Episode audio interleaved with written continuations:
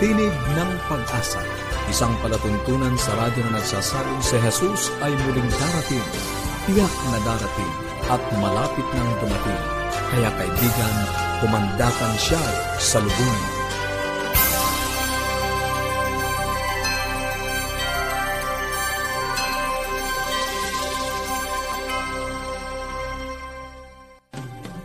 Mga kaibigan, kami po ang inyong mga lingkod, Pastor Nar. At Melo Anademong. Nag-aanyaya na samahan niyo kami sa 30 minutong talakayan upang pag-usapan ang ating kalusugan, pagpapanatiling matatag ng ating sambahayan, at higit sa lahat, ang pagtuklas ng sipi ng pag-asa mula sa banal na kasulatan. Nais po namin padalhan kayo ng mga aklat at aralin sa Biblia. Kung meron po kayong mga katanungan o anuman po ang gusto ninyong iparating sa amin, maaari po kayong tumawag or i-text niyo po ang inyong kompletong pangalan at address. Sa Globe, 0917-1742-777 at sa Smart, 0968-8536-607. Meron din po tayong toll-free number para po sa ating mga kaibigan outside Metro Manila at yun pong mga nasa ibang bansa. Pwede po kayong makatawag ng libre sa 1-800-132-20196. Uh, magpadala rin po kayo ng mensahe sa aming Facebook page. Ano po?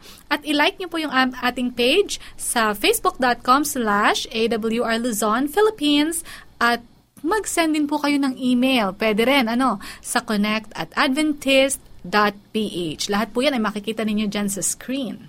Pwede rin po ninyong subukan ang ating online Bible Schools. I-type lang po ang onlineBibleschools.com slash Central Luzon. Makikita nyo rin po sa screen ang pwede nyong puntahan. Tayo po ay magpapatuloy sa ating gabay sa kalusugan. Ano po? Pinagpapatuloy natin ang New Start. Ayan. Uh, nasa, anong, nasa anong letter na tayo, Pastor Nair? S. Ayan, eh, so nangangalahati na po tayo halos. Uh, maya-maya po ipagpapatuloy din natin ang serye ng pag-aaral na may kinalaman sa God's Circle of Love or ang bakod ng pag-ibig. Ayan. Uh, simulan ko po. Ano, ano bang ibig sabihin niyan letter S na yan? Review nga muna tayo ng mabilis. Review. N, nutrition. nutrition. E, exercise. exercise. W, water. water. S, I, sunlight. sunlight. Mm. Mayamang mayaman ang bansang Pilipinas sa sunlight. Ano po, libreng-libre. Saganang sagana tayo. At dahil nga sa masyado tayong sagana, ano po, minsan binabaliwala na natin ito.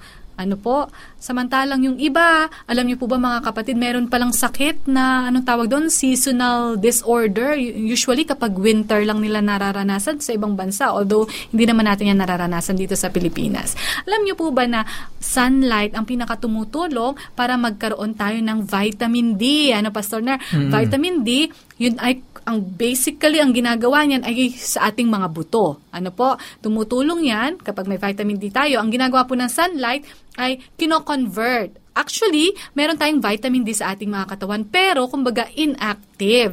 Nandun sila sa form na hindi pwedeng or hindi kayang gamitin ng katawan natin. Hindi so, ang gagawin, no? yes, ang gagawin po ng sunlight ay i-convert yung vitamin D doon sa form na magagamit ng katawan natin. Ayan, at very responsible yan sa calcium reabsorption para po ma-maintain yung normal level ng calcium sa ating dugo. Yun ang kanyang ginagampanan, napakalaga po ng ginagampanan ng papel ng vitamin D ano, sa pag-regulate ng calcium.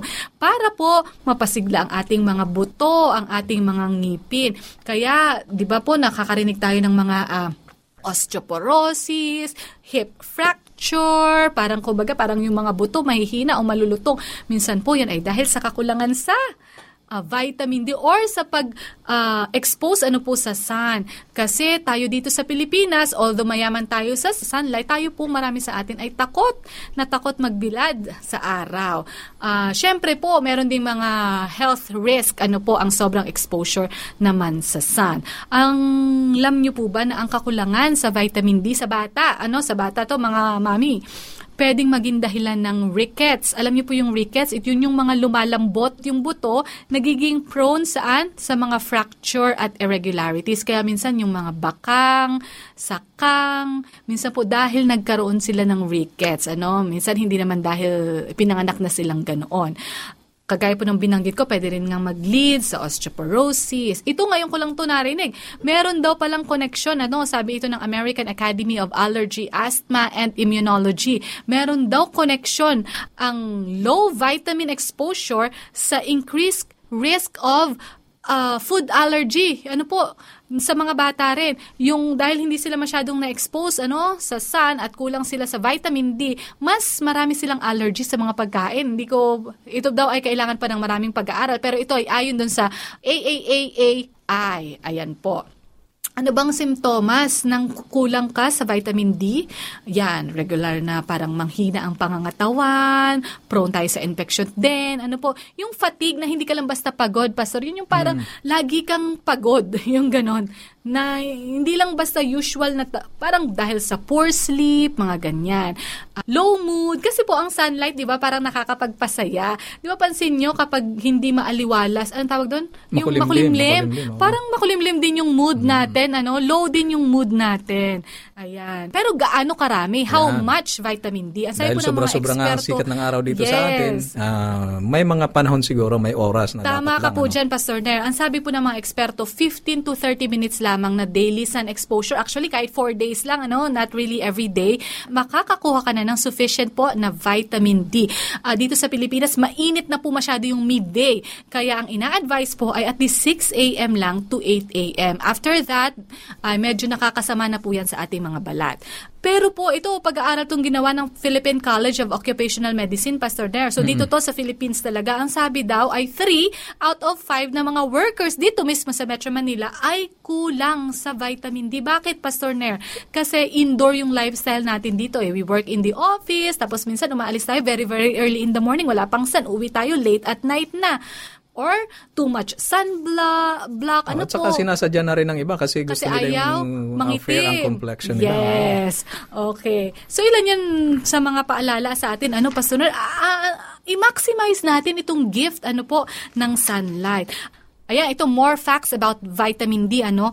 Kahit daw anong nutritious diet ang kainin natin, Pastor Nair. Hmm. Hindi ito magbibigay ng enough o sufficient vitamin D para makaprevent ng mga ng mga sakit. Kaya talaga yung sun exposure very essential. Although alam mm. naman natin Pastor Ner, 'di ba, makukuha naman natin ang vitamin D sa ibang mga uh, pagkain. Kumbaga, Kaya nga lang kung hindi ito patatakbuhin, ano, yung i-convert doon yes. sa sa magagamit ng ating katawan, di wala rin dyan. kwenta yung vitamin D na nasa ating uh, uh, sistema. Tama ka dyan, Pastor Ner. Kaya po, mahalaga talaga rin yung sun exposure. Ano po, isa pa, uh, uh, yung light-skinned, ano, mas konting exposure lang sa sun ang kailangan nila kumpara sa dark skin. Kung kanina sinabi ko 10 to 15 minutes, uh, siguro pag dark skin talagang 30 minutes na sun exposure, mas kailangan po nila yon.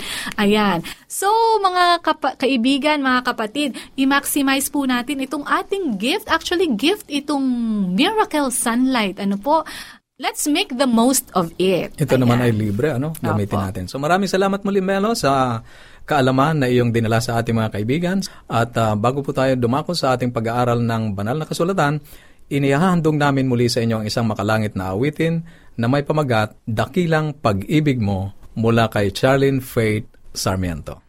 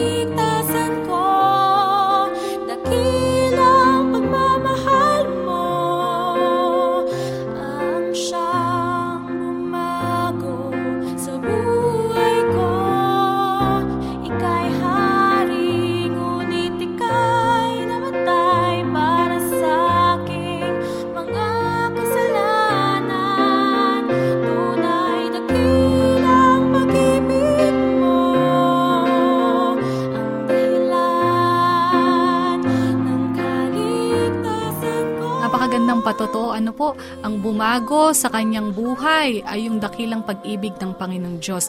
Nawa po ang pag-ibig ng Panginoong Diyos din ang maging dahilan ano po ng ating pagbabago ano matransform tayo unti-unti na maging kagaya ng Panginoong Diyos. Uh, sa patuloy po nating pag-aaral, ngayon ay tungkol talaga sakto, tungkol din ito sa pag-ibig. God's circle of love, ang bakod ng pag-ibig ng Diyos. Ano ba itong tatalakayin natin ngayon, Pastor Nair? Okay, tayo po ay dadako na sa ating pag-aaral at tatalakayin nga po natin ang uh, bakod ng pag-ibig ng Diyos. Sa nakaraan nating pag-aaral ay pinakita ni Isayas na si Lucifer ay isang perpektong anghel na nagtangkang agawin ang trono ng Diyos at ang trono ng Diyos ay ang luklukan ng kanyang pamamahala. Naghahari siya mula sa kanyang trono at ang puso o sentro ng bawat pamahalaan o pamamahala ay ang kanyang kautusan. Kaya tayo dito mm-hmm. sa Pilipinas ay mayroong mambabatas. Ito ay mahalagang bahagi ng pamamahala. No? Uh, dito inuugit ang mga bagay, mga kautusan na magdadala sa kaayusan ng isang bansa. Ganon din sa, sa pamamahala ng ating Panginoong Diyos. Hindi napagtanto ni Lucifer na ang kautusan ng Diyos ay kautusan ng pag-ibig. At maging ang kautusan o batas ng kalikasan ay nagpapahayag ng pag-ibig ng Diyos. Halimbawa, inihihinga natin ang oxygen mula sa hangin at pagkatapos na magamit ng ating katawan ang oxygen, ay inilalabas natin ang carbon dioxide mm-hmm. sa hangin. Ang mga puno naman ng halaman ay inaabsorb ang carbon na dioxide na inilabas natin at gagamitin nila ito upang maisulong ang paglago ng mga halaman ano at pagkatapos ay ilalabas naman nila ang porong oxygen sa hangin para naman langhapin ang mga tao. Ito ay hindi napuputol na cycle ano. Kapag ito ay naputol, mayroong magdurusa, mayroong mahihirapan o kaya ay ang iba ay maaring magka- mamatay. So sa ganito ring paraan ay nangyayari ito. Sinabi ni Jesus na ang una at ang pinakadakilang utos ay ang ibigin ang Panginoon mong Diyos ng buong puso mo at buong kaluluwa o buong kaluluwa mo. At, Paano at, ba natin iibigin ang Diyos? Yon. Mm-hmm. Paano natin ipahahayag ang pag-ibig natin sa Diyos? Sa ikalawang Juan, Melo, Kabanatang Isa, Talatang Anim ay ganito ang nakasulat. At ito ang pag-ibig na tayo'y mangagsilakad ayon sa kanyang mga utos. Ayon. Ang talatang ito ay ipinakikita sa atin kung ano ang ibig sabihin ng umiibig sa Diyos. Ano ang sabi dito? Ito ang pag-ibig na tayo'y magsilakad ayon sa kanyang mga utos. Mm-hmm. Ito yung uh, katibayan na tayo ay umiibig sa ating Panginoong Diyos kapag sinusunod natin ang mga utos. Sa kabilang banda sa ating karanasan, ano, uh, mga anak sa magulang, kapag uh, ang anak ay masunurin sa magulang, ay nagpapakita ito ng kanilang pag-ibig sa kanilang mga magulang. So iniibig natin ang Diyos sa pamamagitan ng pag-iingat at pagsunod natin sa kanyang mga utos. Ito ay mahalaga. Sinabi rin ng Panginoong Yesus na ang pangalawang dakilang utos ay ang ibigin mo ang iyong kapwa na kagaya ng iyong sarili, sarili sa Mateo Kabanatang 22, talatang 30. At ang pag-ibig ay dapat ay two-way. Ano, Melo? Mm-hmm. Ang hirap umibig na, na ikaw, ikaw lang, lang ang umiibig. Ano, nakaka-relate ka ba dyan? Hindi naman. Ay, hindi na. hindi naman. oh, iniibig tayo ng Diyos. Dapat ipinapakita rin natin ang, ang ating pag-ibig sa Kanya. At ito ay yes. nagbibigay ng katuwaan sa isang nagmamahal kapag nararamdaman niya na sinusuklian ng kapwa Tama. pagmamahal ang kanyang uh, ibinibigay. Ngayon, ibabalik natin ang pag-ibig na yon sa Diyos sa pamamagitan ng ating pagsamba at pagtitiwala Ayun. sa Kanya. Sapat na dahilan upang mamuhay tayo na may pagsunod. Okay ang critical na punto na kailangan nating maintindihan dito ay ito ang inaatake ni Satanas, ang kautusan ng Diyos, ang kautusan ng pag-ibig, sapagkat ito ang sentro ng kanyang pamamahala. At sa kanyang pagmamanipula sa mga tao, nasundin siya sa halip na ang Diyos. Kung magkagayon ay masisira niya ang circle of love o bakod ng pag-ibig ng ating Panginoong Diyos pansinin natin na ang bawat utos na inilagay ng Diyos sa buong universo ay kautusan talaga ng pag-ibig. Ang Diyos ay maraming uri ng mga kautusan. Mayroong mga pisikal na kautusan, kagaya ng centrifugal force, o kaya ay ang law of gravity. At iba pang mga pisikal na batas na o kautusan na natutuklasan ngayon sa kalikasan. Ano kaya, Pastor na magiging kalagayan kung wala ang law of gravity? Ano, na-imagine mo ba? Kung nasaan ka man, hindi ka makakaupo. Ang upuan ay hindi mananatili sa lapag, lulot lang, lulutang-lutang. Ano po? Ang lahat ng bagay ay, yun nga, lumulutang sa paligid mo at medyo magulo. Oh, maaring dito ay nakatiwarik tayo kasi yung aking upuan ay nakataas at manghahawak ako sa pwede kong hawakan dito na hindi lulutang sa hangin. So, walang kaayusan kapag walang kautusan. Malalagay tayo sa problema. Tama ka dyan. Wala, malamang po, wala sa matinong pag-iisip yung aakyat sa tuktok ng isang mataas na gusali at magsasabing, hindi ko gusto ang mga utos ng Diyos. Gusto kong makawala sa law of gravity. Tapos ay tumalon siya. Tiyak na hindi mabuti ang nag-aantay sa kanya sa ibaba. Malaya siya sa lahat ng mga batas. Ngunit, ang mga sumuway sa mga batas ng Diyos, magdurusa. Ano po yun ang kanilang kahihinatnan? Oo, may consequence. May consequence Yes. talaga kapag sinira natin yung kautusan, yung cycle. Ano. At karagdagan sa mga batas ng kalikasan ay ang Biblia ay naglalaman rin ng mga raming mga batas na may kinalaman sa ating pisikal na kagalingan. Ang mga ito rin ay kautusan ng pag-ibig. Halimbawa, ang Biblia ay ipinagkaloob sa atin ang pinakamabuting uri ng kautusan para sa malusog na pamumuhay. Yan ay sinabi ni Apostol Pablo sa unang Korinto, kabanatang 3, talatang 16 at uh, 17, Melo. Ang sabi po, ang ating katawan ay templo ng banal na espiritu at dapat nating luwalhatiin ng Diyos ng ating mga katawan. Ayan, nangangahulugan ito na ang mga Kristiyano ay dapat health conscious. Ano? Dapat maingat tayo sa kung ano ang inilalagay sa ating katawan at kinakain natin lamang ang mga pagkaing nakapagpapalusog, iniinom natin ang sapat na tubig, araw-araw nag ehersisyo na kinakailangan, at iniiwasan natin ang mga bagay na nakasisira sa ating katawan tulad ng alak, sigarilyo, at mga gamot na nakakasira. Kaibigan, mahal tayo ng ating Panginoong Diyos at nais niyang maranasan natin ang malusog, ligtas sa sakit at masaganang buhay. Yan ang gusto ng ating Panginoong Diyos. Kaya mayroong mga kautusan ng kaayusan. Ano po? Ang Diyos ay may iba pang ah, kautusan ng pag-ibig. At ito ay ang kautusan naman na may kinalaman sa pamantayan ng pamumuhay. Ano? Ang huling bahagi ng sampung kautusan, mapapansin po ninyo na ito ay patungkol sa ating pakikipagrelasyon sa kapwa-tao. Katulad halimbawa ng igalang mo ang iyong mga magulang. Paano kaya kung ang mga anak ay walang galang sa magulang, magiging masaya ba tayo? Hindi, ano? At ah, katulad ng isa pang utos, huwag kang papatay. Oh. Kapag sinuway natin ito, makukulong tayo. Huwag kang mangangalunya. Kung wala ang kautusang ito, magiging maayos ba ang ating sambahayan? Walang bakod na mangangalaga sa ating relasyon sa ating kapwa. Katulad ng huwag kang magnanakaw, huwag kang magbibintang, huwag kang mag-iimpot. Lahat ito ay kautusan ng pag-ibig sapagkat ito ay pumoprotekta sa atin, pumoprotekta rin sa ating kapwa. Hindi sila mga hindi makatarungang mga, mga patakaran na basta na lang inilabas o inilatag ng ating Panginoong Diyos. Ang mga batas panlipunang ito ay nagtuturo sa atin kung paano iibigin ang isa't isa. Iniibig ba ng isa ang kanyang kapwa kung siya ay pinagnanakawan niya? O kaya ay nakikipagrelasyon siya sa kanyang asawa o sa asawa ng iba? Palagay ko'y hindi yan pagpapakita ng pagmamahal sa ating kapwa. Ano? Iyaan, ang mga kautusan ng Diyos ay pinakamabuti at ang kanyang mga batas ay batas ng pag-ibig na itinakda ang pinakamagandang uri ng buhay para sa atin. Hindi natin nanaisin ang ibang paraan. Kaibigan, ang Apokalipsis ay maliwanag. Ang demonyo ay nasa pakikipagdigma sa mga nagnanais na sundin ang kautusan ng Diyos. Doon pa lang, doon sa ating pasimulang pag-aaral, talagang sentro na ang ah, pagsunod sa kautusan ng ating Panginoong Diyos. Makikita natin ang resulta ngayon. Ilang taon ang mga nakalipas, ang mga korte sa Amerika ay nagpasyang mabuting alisin ang sampung kautusan sa silid-aralan ng kanilang mga bata, ano, ng mga mag-aaral.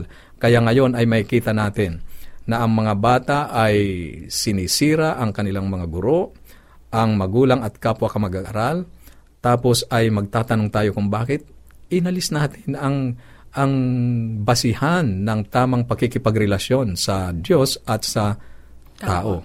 Mabuti na lang dito sa atin ay hindi natin ginagawa yan. Kaibigan, ang Diyos ay mayroon ding spiritual na kautusan, mga spiritual laws.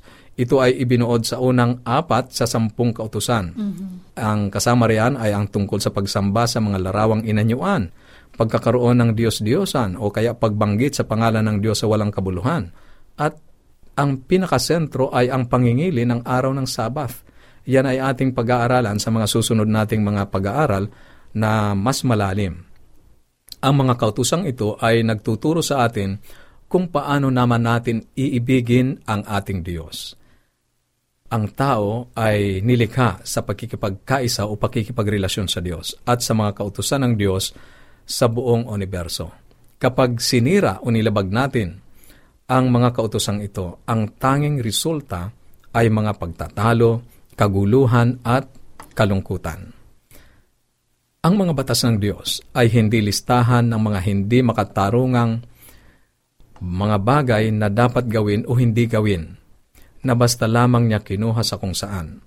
Ngunit ang Diyos ay Diyos ng pag-ibig at tayo ay kanyang nilikha sang-ayon sa kanyang wangis.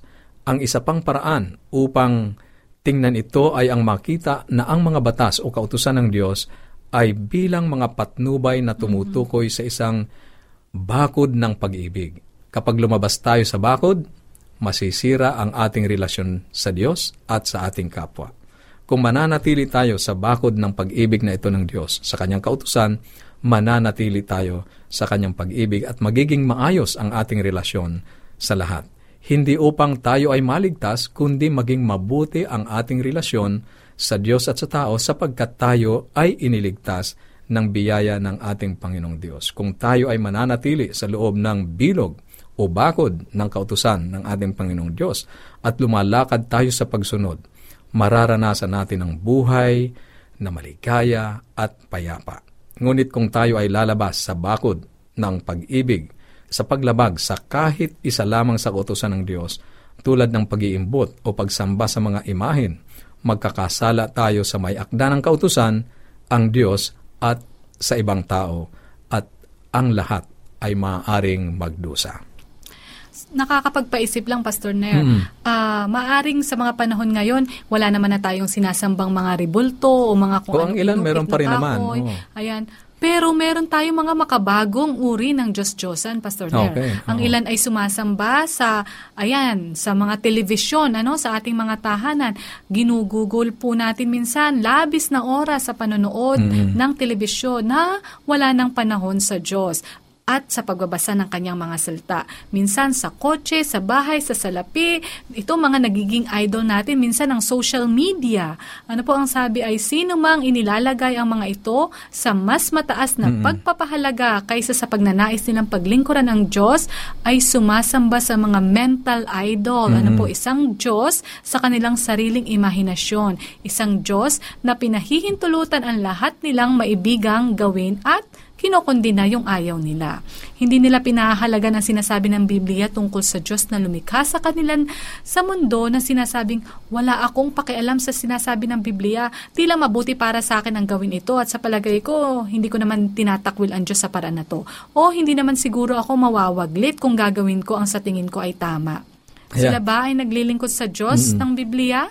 Oy, ayan may mga ano kaisipan na yes, na dumadating sa atin ngayon ano, sa mga modernong mga tao ngayon. Pero uh, muli ay babalikan natin ang basihan ng ating pananampalataya at paniniwala unang mga iniisip. Ang basihan ay ang Biblia.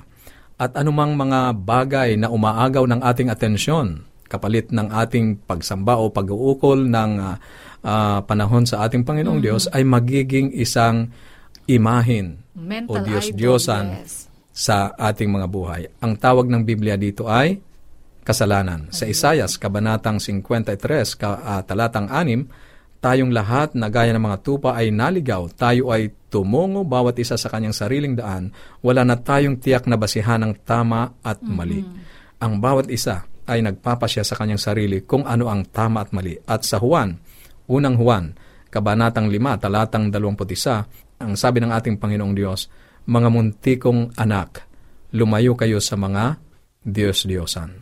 At ganon din sa uh, Kabanatang 5, ng unang Juan, talatang isa hanggang apat ang sabi ng ating Panginoon, dito'y ating nakikilala na iniibig natin ang mga anak ng Diyos kapag iniibig natin ang Diyos at tinutupad natin ang kanyang mga utos. Sapagkat ito ay pag-ibig sa Diyos na ating tuparin ang kanyang mga utos at ang kanyang mga utos ay hindi pabigat. Kaibigan, ang utos ng ating Panginoong Diyos ay bakod ng pag-ibig. Ayaw ng ating Panginoon na tayo ay masira, ayaw ng Panginoon na tayo ay makasakit ng iba, ayaw ng Panginoon na masira ang ating relasyon sa Kanya. Kaya nilalagay niya ang Kanyang kautusan para tayo ay pangalagaan. Napakaganda ng ating pag-aaral ngayon, Pastor Nair. Mga kaibigan, kung meron po kayong mga katanungan o anuman po ang gusto ninyong iparating sa amin o nais niyo pong mag-aral pa ng mas malalim ng banal na kasulatan, tumawag po kayo or mag-text. Ano po, i-text ang inyong kompletong pangalan at address. Sa Globe, 0917-1742-777 at sa Smart, 0968-8536-607. Ulitin ko rin po ang ating toll-free number, 1-800-132-20196. Pwede po kayong magpadala ng mensahe sa ating Facebook page, facebook.com slash awr Luzon, Philippines, at mag-send ng email sa connect at adventist.ph. Maraming salamat po sa inyong pakikinig. Kaya natin pinag-aaralan ang mga salita ng ating Panginoong Diyos ay upang mahanda tayo sa malapit na pagbabalik ng kanyang anak. Kaya baonin natin sa ating pansamantalang paghiwa-hiwalay ang kanyang salita sa Apokalipsis Kabanatang 22, Talatang 20, ang nagpapatutuo sa mga bagay na ito ay nagsasabi, Oo, darating ako.